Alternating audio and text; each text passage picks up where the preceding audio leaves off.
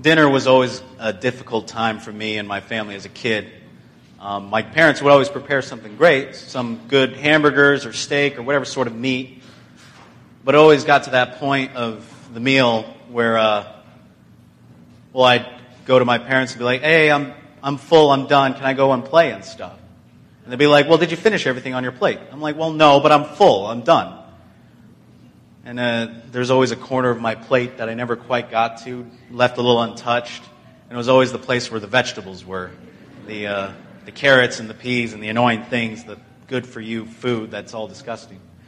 Um, but they were like, well, you need to eat your vegetables before you can go. And I'm like, well, I'm full. I'm done. I want to go and play and things. And like, no, no, no. You got to finish your plate.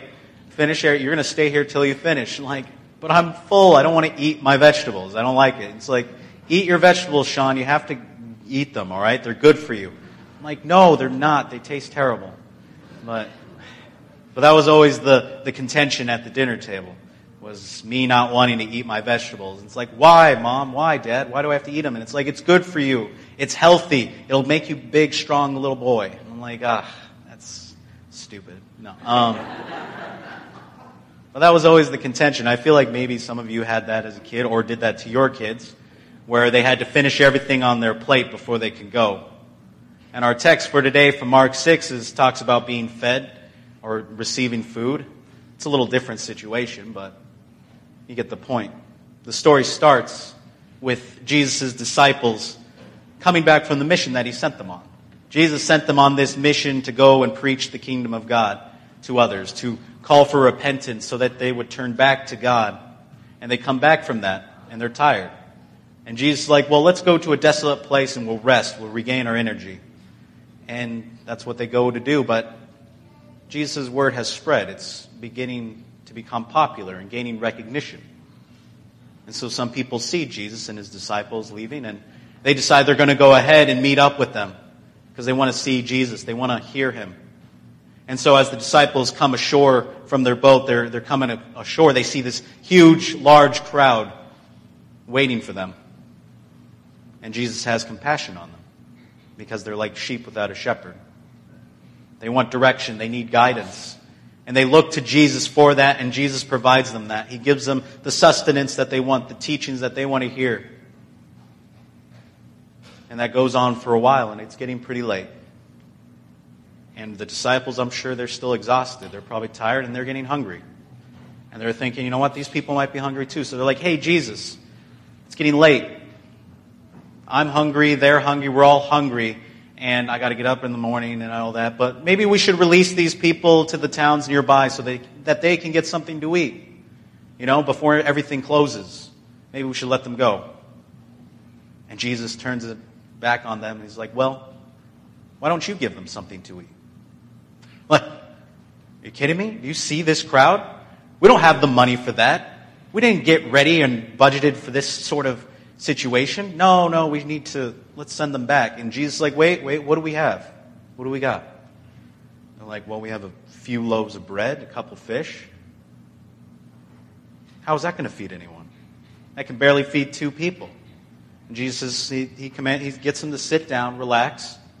And Jesus takes these few morsels of food to feed 5,000 people, and he blesses it. He blesses them and he divides them up to his disciples, and his disciples divide it up to the people, giving it to the, the parents, the moms, the dads, the children, to the families.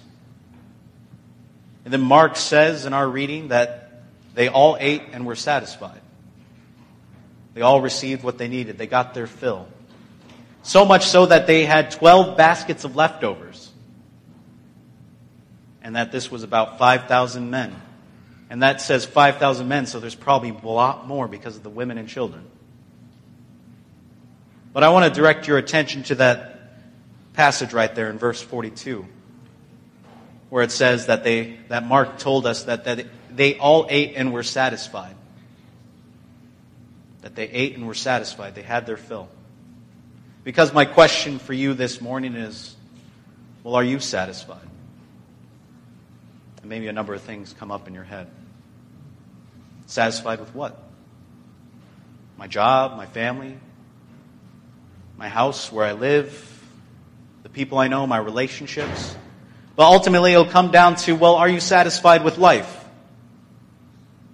Because that's what the world encourages us to do to pursue happiness, to find fulfillment and meaning, to have a satisfied life through all these different things. And that's probably a good thing, right? We want to be happy. We want satisfaction. And we pursue those things, maybe with, with the jobs we have, the work that is satisfactory, getting to do what we love. Or maybe we find satisfaction with fame, with money, with fortune, so that we can provide for people, provide for our family. Or maybe satisfaction in your health and, and how you eat and how you maintain your body. Or maybe satisfaction in your family, a good spouse that can that you take care of and they take care of you, and, and having children that grow up and be successful. We find meaning and satisfaction in those things. But if we're honest with ourselves, you know, we're always never satisfied, right? Maybe we can say, if we look, step back and we're like, well, yes, I'm satisfied with this, but, you know, there's always something that could be changed, something a little better. And the world is always throwing that at us. You know, you need to add that spare bedroom to your house. You have the last year's model, you need the this year's model. If my spouse could just get rid of that one little annoying thing that they do, I would be satisfied. My kids, they're brilliant, but he doesn't want to do anything. And if he just could figure out what he wants to do, I'd be satisfied. We always, we always wish we could just have it just a little better. Then we'd completely be satisfied, filled with what we need. And the world is constantly giving us that. And you can have all the money in the world and probably still can't get what the world tells you you need. Because as soon as they come out with something new, something else is coming around the corner. So, what about church? Are you satisfied with church? Of course I am. It's church. I get God's good gifts. I receive His body and blood. Of course I'm satisfied with church. Most of the time. Sometimes, occasionally. Well, maybe just on Christmas and Easter. I don't know about you, but I know for me, sometimes, you know, there, uh, there's some weeks, there's some days, there's maybe a month, or maybe I'm not too satisfied with church. Even though I'm promised that I will be satisfied, I, I sometimes don't feel it. And I don't know, it could be a number of things, but I think it's because, well, sometimes it gets a little mundane. It's the same thing every week. Maybe the messages aren't relating to me in my life. It's not relevant to what I'm going through. Or sometimes I don't feel reached out like someone's reaching out to me because well, with everyone here and stuff, I know, I know it's inclusive. I know they want me here and I know I'm welcomed. But with the things that are troubling me in my mind, it seems like no one else has the same troubles. And they're able to go on while I feel a little held back and unsatisfied. Maybe the problem is that it seems like everyone else around me is satisfied except me. Our text is pretty straightforward today from Mark. There's a large crowd and they're hungry and they need some food. And the disciples were trying to be nice. They were trying to, trying to think about the people, you know, having some concern. And they go, Jesus, you know what? It's getting late. These people are hungry. Let's release them so that they can get some food out around them, out in the neighborhood, out in the world. And Jesus says, No. We're going to feed them. With what? Five loaves and two fish for 5,000 people, that's nothing. He's like, Yes, absolutely. We'll feed them with that. And that's what Jesus does. With a little bit of nothing, he is able to provide for more than enough. But the point of our reading is not that Jesus is able to do these things. Of course he is. But the point is that the kingdom of God is God providing for his people with all that they need in abundance. Because what happens here is only good for the people for a day, because they're going to need to be fed the next day. And Jesus didn't come here to just do a couple of miracles and then just get out. but he came to take it further to bring the kingdom of God to his people so that they will be filled and satisfied with everything that they need. And Jesus preached that message. But there were some people that didn't like it. They didn't like it because, well, they already had their satisfaction in the world. They had their systems and the way they were going to be satisfied. And, and this, Jesus was telling them that was no longer the case. And so they had to get him out of the picture. They had to get rid of him because he was tearing down what they found satisfying. And so that's what they did. They took him and they killed him and they put him on a cross, and you bet they were satisfied by that. Because it made him quiet, and they sealed him up in the tomb to take him out of the picture.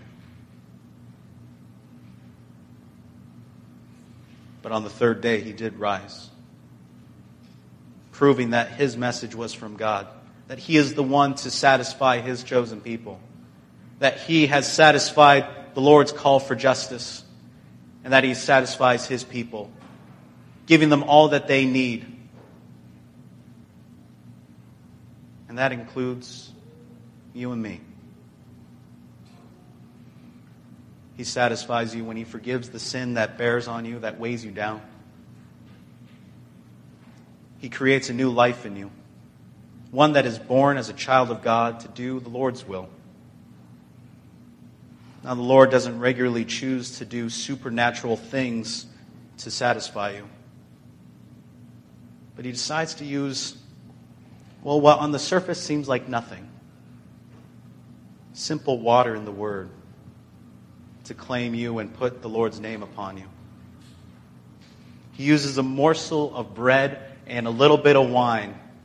Not even stomach filling, but it's the body and blood of the Savior that satisfies the soul. Maybe an encouraging word from a fellow Christian who reminds you of who you are as a child of God and encourages that in you. We receive the Lord's satisfaction here in all that He gives to us. And on the surface, it seems like maybe just five loaves and two fish for 5,000 people. But it's the way the Lord gives us His meals to give us what we need to fill us up. And it's the kind of satisfaction that maybe is not regularly clear to us. Because when we're not satisfied in church, when we desire to get more out of it, well, maybe, maybe we're looking at it the wrong way. We think we know what is good for us, and we think we, we know what we need to be filled with. Maybe, Maybe we say something like, Dad, I don't want to eat my vegetables. I like the meat. I like the good stuff. But just like my parents would say, well, you need to eat it because it's good for you.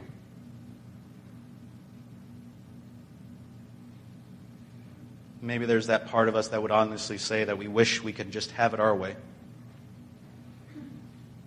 But in fact, we don't know what we need or what we want, what we hunger for but the Lord knows. And whether or not you re- realize it, He satisfies your thirst, your hunger, and gives you His good gifts because the Lord steps in and fills you with what you need. And that includes His commands on how you should be a child of God, but also His grace, His love, His forgiveness, His body and blood, so that you could be a new creature a new creature that's not dependent on you or yourself satisfying your needs, not dependent on the world to satisfy your needs, but dependent on the Lord for all that you need. Because the Lord does satisfy, and He will satisfy you. We all have our meals that we eat every day breakfast, lunch, and dinner, right? Second breakfast, or snacks, or maybe just skip a few. But maybe there's those meals that you remember that were really great. Maybe like that Reuben you tried in the city from that one deli that was the best you ever had. Or that Thanksgiving meal that mom prepared that was, well, you just can't get it out of your head. But I bet you there's meals that you just do not remember at all. You can't, probably can't remember what you had for breakfast, let alone yesterday. but you needed it as sustenance and fuel and energy to continue. Well, so you didn't get weak and so you don't die. Well, what do you think we do here every week? Maybe you don't remember the sermon from three, three weeks ago or, or let alone last week. And maybe you don't notice the changes happening overnight. But you need the sustenance and fuel? Well, because it's good for you. It's like eating your vegetables, it's good for you. To hear the Lord's grace, to continuing to hear Jesus Christ's death and resurrection. And maybe it seems like we're having the same meal every week. But his promises are true, and you need to be renewed each and every day. And Christ continues to sustain your faith life. We come here to hear the Lord as he has promised to be here, to satisfy us with all that we need, to feed us with his word of promise, to offer grace, to offer, to offer up forgiveness, his body and blood. And that's so that he could fill you up with all that you need. And then from here, well, from here we go out. And you'll come across people that need to be fed, that need to be satisfied. And the Lord says to you the same thing he says to his disciples when they ask, Lord, maybe we should let other people, let the world feed them. And Jesus says to you, How about you give them something to eat?